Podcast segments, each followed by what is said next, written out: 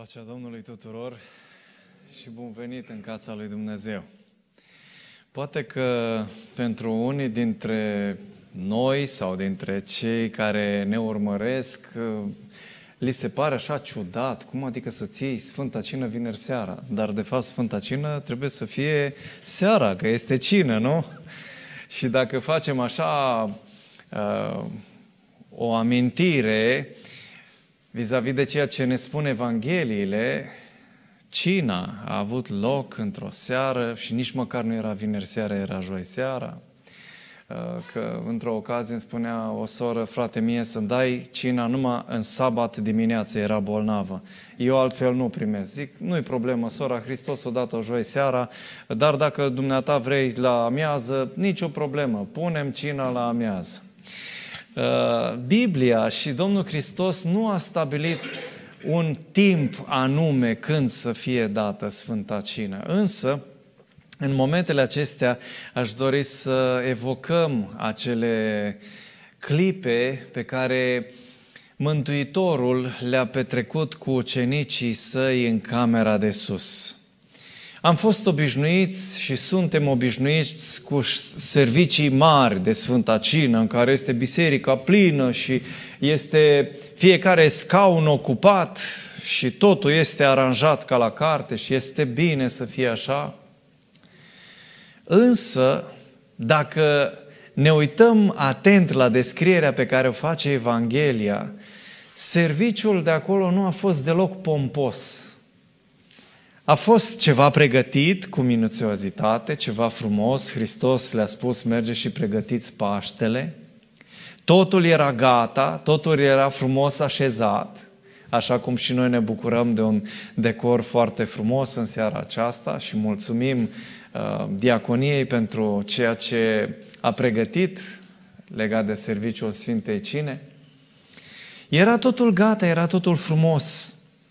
În cetate se făceau pregătiri intense pentru un Paște mare, cu multă lume, cu aglomerație.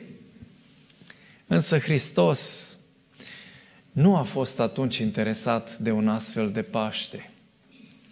Și le-a spus, haideți deoparte în camera de sus, pentru că vreau să fiu doar eu cu voi.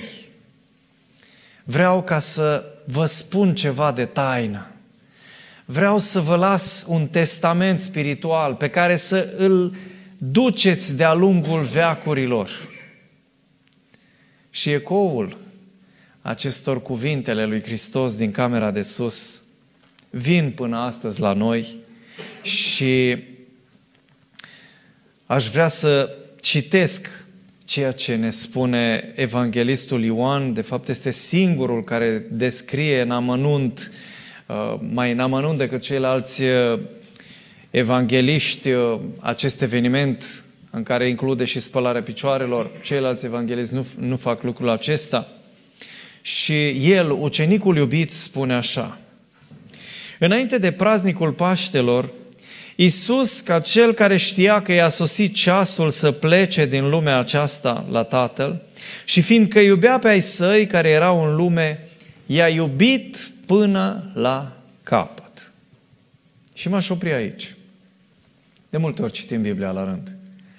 Dar de prea puține ori ne oprim să vedem ce vrea să spună Dumnezeu cu anumite expresii, cu anumite cuvinte. Ce înseamnă că i-a iubit până la capăt? Că am citit de zeci, poate de ori expresia aceasta. Ce înseamnă că i-a iubit sau că ne-a iubit Isus până la capăt? Știți ce înseamnă? Faptul că a făcut tot ce se poate face ca noi să fim mântuiți și dacă noi nu suntem mântuiți, este numai vina și responsabilitatea noastră. În rest, Dumnezeu tot ce a putut face, a făcut. A trecut dincolo de orice umilință, a trecut dincolo de orice sacrificiu. A făcut tot ce se putea face pentru ca noi să putem fi mântuiți. Și fiți atenți, cât de contrastante sunt cele două tablouri care apar în uh, cadrul Sfintei Cine. Poate că v-am mai spus, da, și dacă repet nu e nicio problemă, învățăm mai bine. Atunci când Da Vinci a pictat cina cea de taină, s-a dus să caute un personaj, un model. Prima dată l-a pictat pe Mântuitorul și a mers prin piețele unui oraș să caute, să caute și l-a găsit pe Pietro Bandinelli. Un tânăr frumos, cu față nobilă, arăta bine. A zis, e perfect pentru ca să pictez după el chipul Mântuitorului. A luat schițele, a fotografiat chipul, după aceea doar a mers să umple culorile și nuanțele. Și după un timp a zis, dar trebuie pe cineva după care să pictez chipul lui Iuda. Îmi trebuie un tip rapace, așa, zgârcit, cu față de meschin, de șmecher. Și s-a dus în aceeași piață, a găsit pe cineva și a spus, auzi, n-ai vrea să fii un model pentru mine, că vreau să pictez un tablou. Ba da, sigur că da. Omul foarte fericit că face și el niște bani. și după ce a luat schițele, omul se uită la el și zice, dar nu mă mai cunoști? Și s-a uitat ciudat la el și a zis, dar cine ești? Păi ce după chipul meu ai pictat chipul Mântuitorului. Același chip, chip de Mântuitor și chip de Iudă, în același om, la distanță relativ scurtă de timp. În camera de sus nu erau niciunul dintre ei vrednici ca să primească jertfa lui Hristos și meritele lui, însă, totuși, erau două categorii. Erau cei care îl iubeau pe Isus și era Iuda, despre care spune Mântuitorul în Ioan 6 cu 70, oare nu v-am ales eu pe toți 12? Totuși, unul dintre voi nu zice că are, este un drac. Wow! Esti este cuvântul. Este. Este un drac. Și poate că noi avem imaginile alea medievale, cu draci, cu copite, cu cozi, cu solzi, cu... care sunt grotești. Și cred că diavolul râde și se bucură când credem că el este în felul acesta.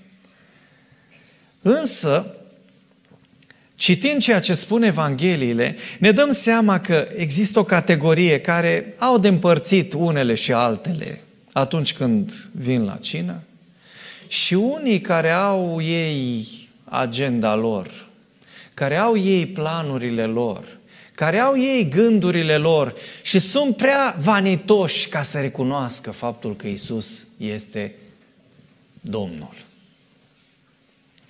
Dacă citiți Evangheliile, o să observați că niciodată Iuda nu i-a spus lui Isus, Doamne. Îi spunea doar învățătorule, didascale. Uh, să fie clar, vreau să existe o anumită distanță. Ca învățător te accept, dar ca Domn nu. Și în timp ce se pregăteau să ia cina, să servească Paștele, Spune Ioan, ucenicul iubit, că Isus, fiindcă știa că Tatăl îi dăduse toate lucrurile în mâini, că de la Dumnezeu a venit și la Dumnezeu se duce, s-a sculat de la masă, s-a dezbrăcat de hainele lui, a luat un ștergar și s-a încins cu el. Apoi a turnat apă într-un lighean și a început să spele picioarele ucenicilor și să le șteargă cu ștergarul cu care era încins. Foarte interesant că în uh, cadrul acelui serviciu divin erau prezenți atât Dumnezeu cât și diavolul. Spune că diavolul a pus în inima lui Iuda ca să-l vândă. Era acolo, era prezent. Noi credem că dacă am pus uh, mustul de Sfânta Cină, dacă am pus pâinea, dacă cerem binecuvântarea, dacă facem un serviciu frumos de închinare, diavolul o să fugă. Și cum este expresia în popor, ca de tămâie. Nimic mai fals. Știți ce bine stă aici? Îi place mai aude o cântare, îi place mai aude o predică bună, îi place ordinea din biserică. Pe el nu astea îl deranjează. Îl deranjează esențialul. Ce faci cu toate acestea? Ce faci cu simbolurile lui Hristos? Ce faci după Sfânta Cină? Ce faci cu Hristos? Hristos slujește și atunci când s-a ridicat să spele picioarele ucenicilor, Simon a zis, Doamne, sub nicio formă, nu se poate așa ceva, așa o umilință, Tu ești învățătorul nostru și să ne speli picioarele și Mântuitorul, Mântuitorul i-a zis, dacă nu te spăl eu, nu vei avea parte deloc cu mine. Cu alte cuvinte, dacă ești, nu înțelegi umilința și slujirea, tu n-ai cum să ai parte de mântuire. Și se mai întâmpla ceva în seara aceea. Știți că Ioan spune că Dumnezeu a făcut din noi o împărăție și preoți uh, pentru Dumnezeu Tatăl Său. Noi de multe ori considerăm că spălarea picioarelor este doar actul umilinței, însă nu este doar atât. Dacă citiți în cartea Exodului, acolo unde au fost consacrați pentru slujire preoții, o să vedeți că ei au fost spălați cu apă. Și întrebarea este când a instituit Dumnezeu, Domnul Hristos, noua preoție? Atunci. Așa că atunci când vă veți apropia de Ligian, să faceți spălarea picioarelor, nu considerați că este doar un act al umilinței, este și un act al umilinței. Datorită faptului că Isus Hristos a făcut lucrul acesta, El care nu trebuia să-l facă. Dar este mai mult decât un act al umilinței. Este un act de investire a mea și a ta în slujba de preot, în preoția universală. În momentul când speli picioarele fratelui tău sau a sorei tale, îți manifesti acest act al slujirii în preoția universală. Doamne, a zis Petru, nu numai picioarele, dar și mâinile și capul. Noi suntem dintr-o extremă în alta, știți? Dumnezeu zice, dacă faci asta e suficient, este ok. Și atunci ne apucă zelul. Nu, nu, nu, nu, Doamne, lasă că mai fac mai mult. Nu, zice, fă cât trebuie. Și atunci totul este în regulă. Cine s-a scăldat, adică cine s-a botezat, n-are trebuință să spele decât picioarele. Adică, tradus, la Sfânta Cină avem o repetare a actului botezului. Pe de o parte este un act al preoției, pe de altă parte avem o repetare a actului botezului, unde este prezent Duhul, apa și sângele. Și aici putem să renoim legământul cu Dumnezeu. Și de aceea spune Domnul Hristos, cine s-a scăldat nu trebuie să spere decât picioarele, pentru că este o repetare a botezului. Căci, zice Iisus, ca să fie curat de tot, și voi sunteți curați, dar nu toți. Acum știm că existau animozități între ucenici. Știm că, inclusiv în seara aceea, după ce Hristos a terminat cu Sfânta Cină, au început să se certe, zice evanghelistul Luca. No, bun, acum cine e cel mai mare? Cine stă la stânga, cine stă la dreapta? Și Hristos se spune, măi, dragii mei, n-ați înțeles nimic. În lume este așa, domnitorii se luptă între ei pentru întâietate, pentru cine de voi să nu fie așa. Cine vrea să fie mai mare, să fie cel mai mic. Cine vrea să stăpânească, să slujească. Însă,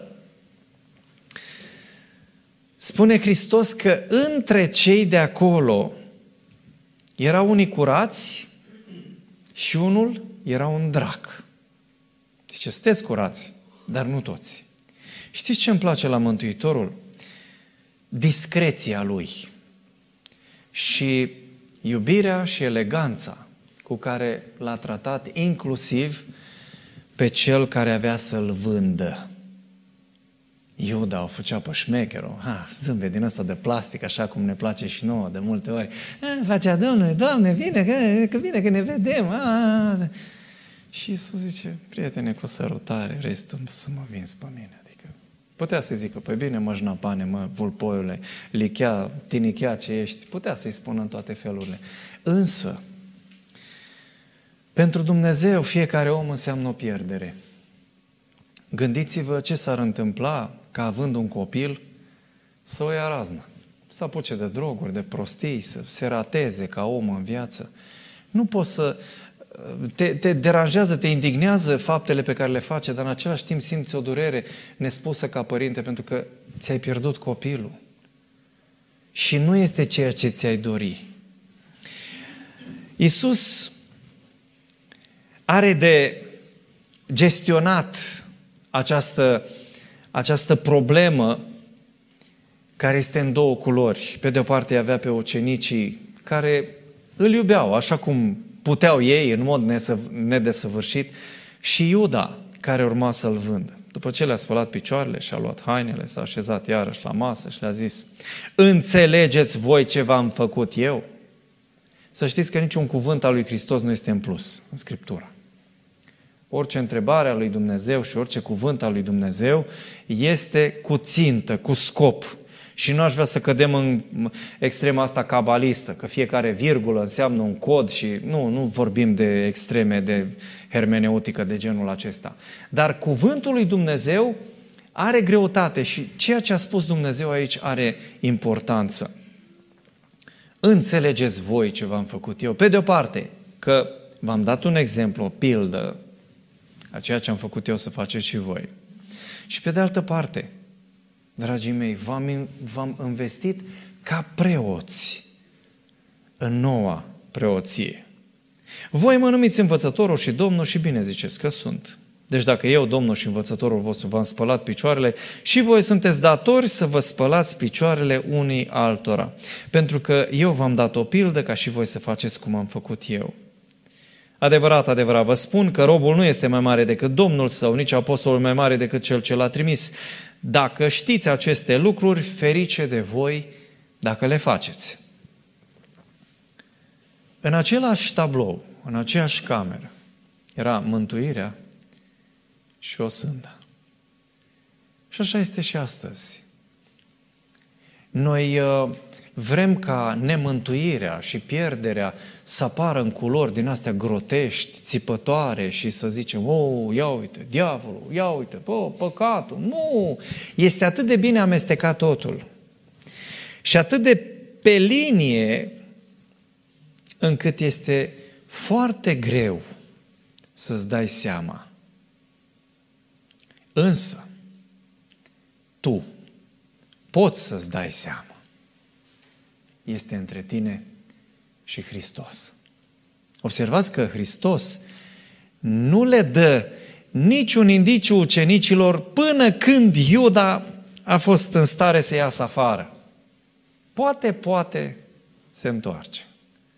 Îmi place discreția aceasta lui Dumnezeu. Noi dacă mirosim ceva, mergem pe un fir undeva și vedem ceva neregulă, fu, suntem în stare să facem pe justițiare lui Dumnezeu, să arătăm noi că apărăm dreptatea, dar Dumnezeu nu are nevoie de așa ceva. Iuda a, a avut șansa să se întoarcă și Hristos nu îl demască. Și merge până în ultimul moment. După ce Isus a spus aceste cuvinte, spune versetul 21, s-a tulburat în Duhul lui, a mărturisit și a zis, adevărat, adevărat vă spun că unul dintre voi mă va vinde. Nu-i spune, ăsta, deocamdată lasă lucrurile așa în tensiune. Unul dintre voi mă va vinde. Și știți ce este culmea? Că până și Iuda s-a întrebat, Doamne, oare eu te vând? Noi avem așa capacitatea de a face, scuzați-mi expresia, pe proștii cu Dumnezeu. Și unii cu alții. Și când lucrurile sunt evidente, când uh, ai luat-o rău, razna, și atunci te întreb, Doamne, oare chiar am greșit? Sau ne mai rugăm lui Dumnezeu, Doamne, dacă ți-am greșit, Doamne, oare despre mine este vorba? Serios? De parcă nu el s-a dus la preoți, de parcă nu el a făcut târgul, de parcă nu el a făcut planul acela. Atât de tare ne deformăm sufletește încât ne uităm identitatea și nu ne mai asumăm responsabilitatea pentru faptele noastre. Ucenicii se uitau unii la alții și nu înțelegeau despre cine vorbește. Bă, dar ce se întâmplă? Erau numai 12. Care din noi? Unul din ucenici, e vorba de Ioan, întotdeauna în Evanghelie, când vorbește la persoana a treia, sau ucenicul acela care șezema capul pe uh, umărul lui Isus, folosește expresii, sau ucenicul pe care îl iubea Isus, uh, vorbește la persoana a treia despre sine, dar este vorba despre el, autorul. Unul dintre ucenici, acela care îl iubea, pe care îl iubea Isus, stătea la masă culcat pe sânul lui Isus. Simon Petru i-a făcut semn să întrebe cine este acela despre care vorbea Isus. Și ucenicul acela, adică Ioan, care scrie, s-a rezemat pe pieptul lui Isus și a zis, Doamne, cine este? Vrem să știm. Noi suntem curioși, știți? Cine? Cine un Doamne? Vă aduceți aminte? Da, a fost și acum, recent, perioada asta în care am avut câteva mostre de, de delațiune uh, și delaționism uh, în practică puse. Dar și în vremea trecută erau. Da, predicam la învon și nu mă văd că vine poliția. Uh, era perioada aceea de restricții și în timp ce cânta fanfara pe înregistrare, m-am dus și l-am întâmpinat pe poliție și am zis să trăiesc, domnul șef, să știți că avem biserica plină, tot e ochi, uite, mașinile în parcare și a tras un jurător și a zis, domnul pastor, lăsați așa acum, că știți cum e, dacă primesc sesizare, trebuie să vin să văd despre ce e vorba. Da, există și acum. Și să nu credeți că erau din stratosferă. Erau tot dintre ei noștri care, taca, taca, telefonul, dă cu țac, știi, cu pâra. Și după aia mai și afli că oamenii vorbesc între ei, că ăsta nu se poate abține, că să se dea el că e grozav, că el e mare cetățean comunitar, mai zice la vecinul, mai zice la altul și ăsta zice, bă, fii atent ce... Da, da, ăștia suntem, suntem curioși. Oare cine? Cine dintre noi? Și Isus a răspuns, acela căruia îi voi întinde bucățica și o voi da. Și a întins o bucățică și a dat-o lui Iuda, fiul lui Simon Iscarioteanu. Și fiți atenți, bucățica dată de Hristos lui Iuda, pe care noi o luăm cu o atitudine probabil nepotrivită de multe ori, crezând că dacă ai lua bucățica, orice ai face, nu mai contează. Însă nu este așa. Dacă ai luat bucățica și viața ta nu se schimbă, nu doar că nu are niciun efect, ci urmează un act de demonizare. Fiți atenți ce spune versetul următor. Cum a fost dată bucățica, a intrat satana în Iuda. Wow! Cum? La Sfânta Cină, cu Hristos de față, cu bucățica dată de Hristos, să intre satana în el. Cum este posibil așa ceva? Spurgeon spunea, numai Dumnezeu știe câți draci am botezat. Cum e posibil? Înțelegeți? Toate aceste sacramente, toate aceste acte pe care noi le numim acte de cult comemorative, nu doar că sunt inutile, însă ele ne pun direct în brațele diavolului și zice, o, ești botezat, Fă, ce bine, ești scris în registrul de biserică, ok, ești și prezbiter, Fă, ce tare, ești și pastor, și mai tare, uh, și e și cina, extraordinar. Știi ce? Poți să le faci pe toate, nu mă deranjează absolut nimic. Dacă atitudinea ta față de Hristos este una de aroganță și nu-L primești ca Domn în viața ta, și dacă viața ta nu se schimbă, sunt arhi mulțumit, dar să mai spun și eu ce să mai faci. Îți mai dau idei de ritualuri câte vrei. Și de asta farisei au tot inventat și au mai pus, și au mai pus, și au mai pus. De ce? Pentru că nu era Dumnezeu acolo. Și diavolul îi place chestia asta, cât mai mult. Să fie încărcat, împopoțonat, numai să nu fie ce trebuie. Cum a, lua, cum a fost dată bucățica, a intrat satana în Iuda. Iisus i-a zis, ce ai să faci? fă repede. Și din nou mă surprinde Iisus că nici măcar acum nu spune nimănui despre ce este vorba și că de fapt Iuda este pierdut pentru totdeauna. Cât de mare este taina aceasta sufletească pe care o porți tu și eu cu Dumnezeu în suflet. Atât cea a mântuirii, cât și cea a pierzării. Și Dumnezeu sper până în ultima clipă că poate, poate te vei întoarce sau mă voi întoarce. Dar nimeni din cei ce ședeau la masă n-a înțeles pentru ce îi zisese aceste vorbe. Unii credeau că i-a zis tot să iei niște pâini sau să mai rezolvi niște probleme, pentru că el era cu problemele astea administrative.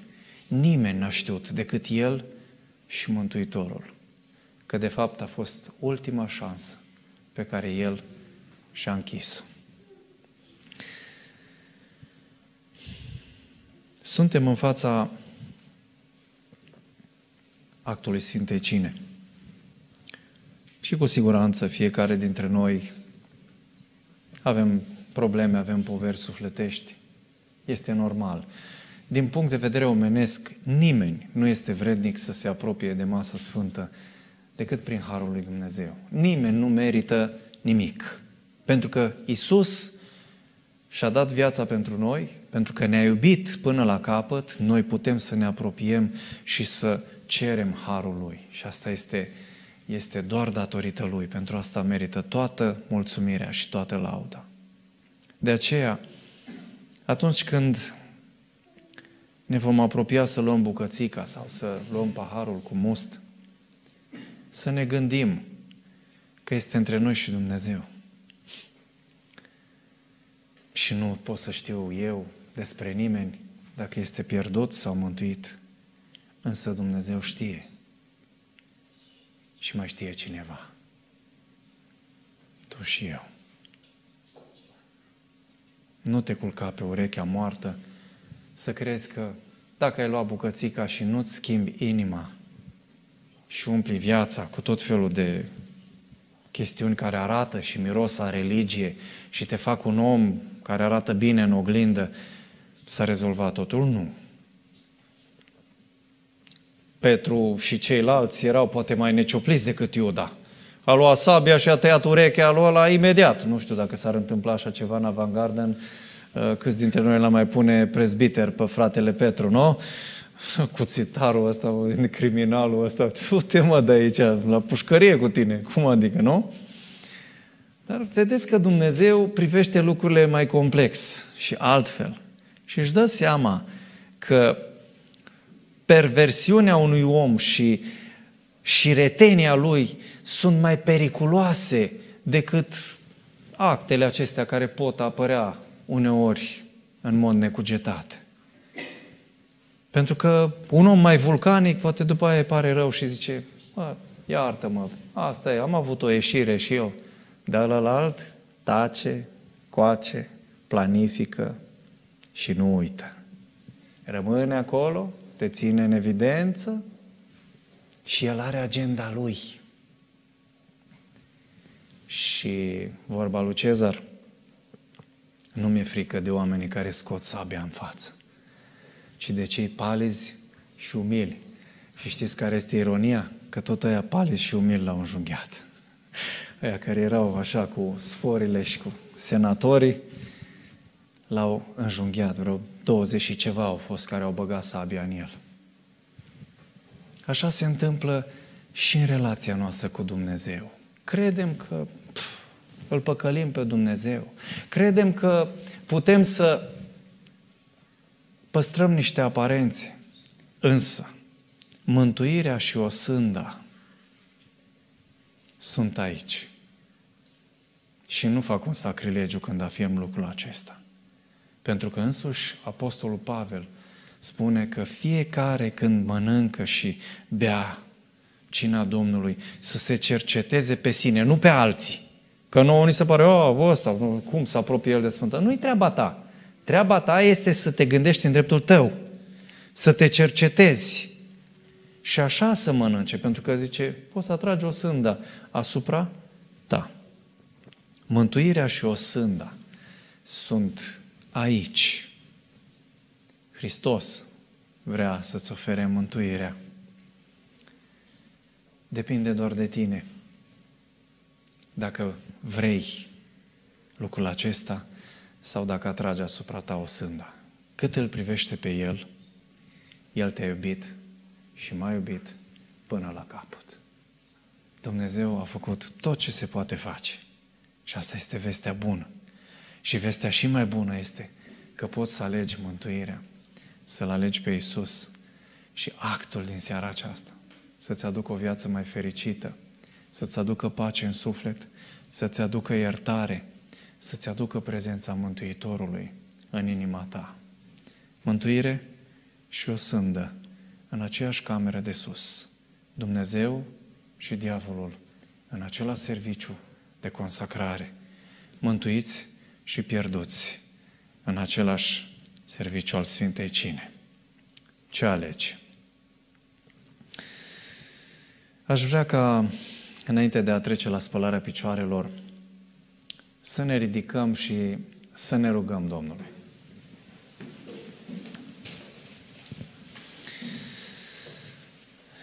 Tată iubit, venim înaintea Ta în această seară cu mulțumire pentru jertfa Ta și pentru iubirea Ta.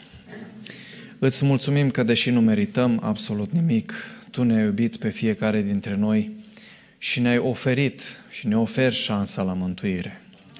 Poate că unii dintre noi ne-am împărtășit deja de zeci de ori, însă poate că am privit superficial actul acesta al Sfintei Cine, lăsând ca să treacă pe lângă noi fără schimbări prea mari în viață. Te rugăm, Doamne, în aceste momente, ca Tu să ne ierți și să ierți poporul Tău pentru neajunsurile acestea și pentru modul neglijent în care am tratat jertfa Ta. Te rugăm, Doamne, ajută-ne ca în seara aceasta, împărtășindu-ne din pâine și din must, spălându-ne picioarele unii altora, să realizăm că suntem preoții Tăi și că Tu ne-ai iubit până la capăt. Rămâi cu binecuvântarea peste noi, pentru că te-am rugat în numele Domnului Isus Hristos. Amin.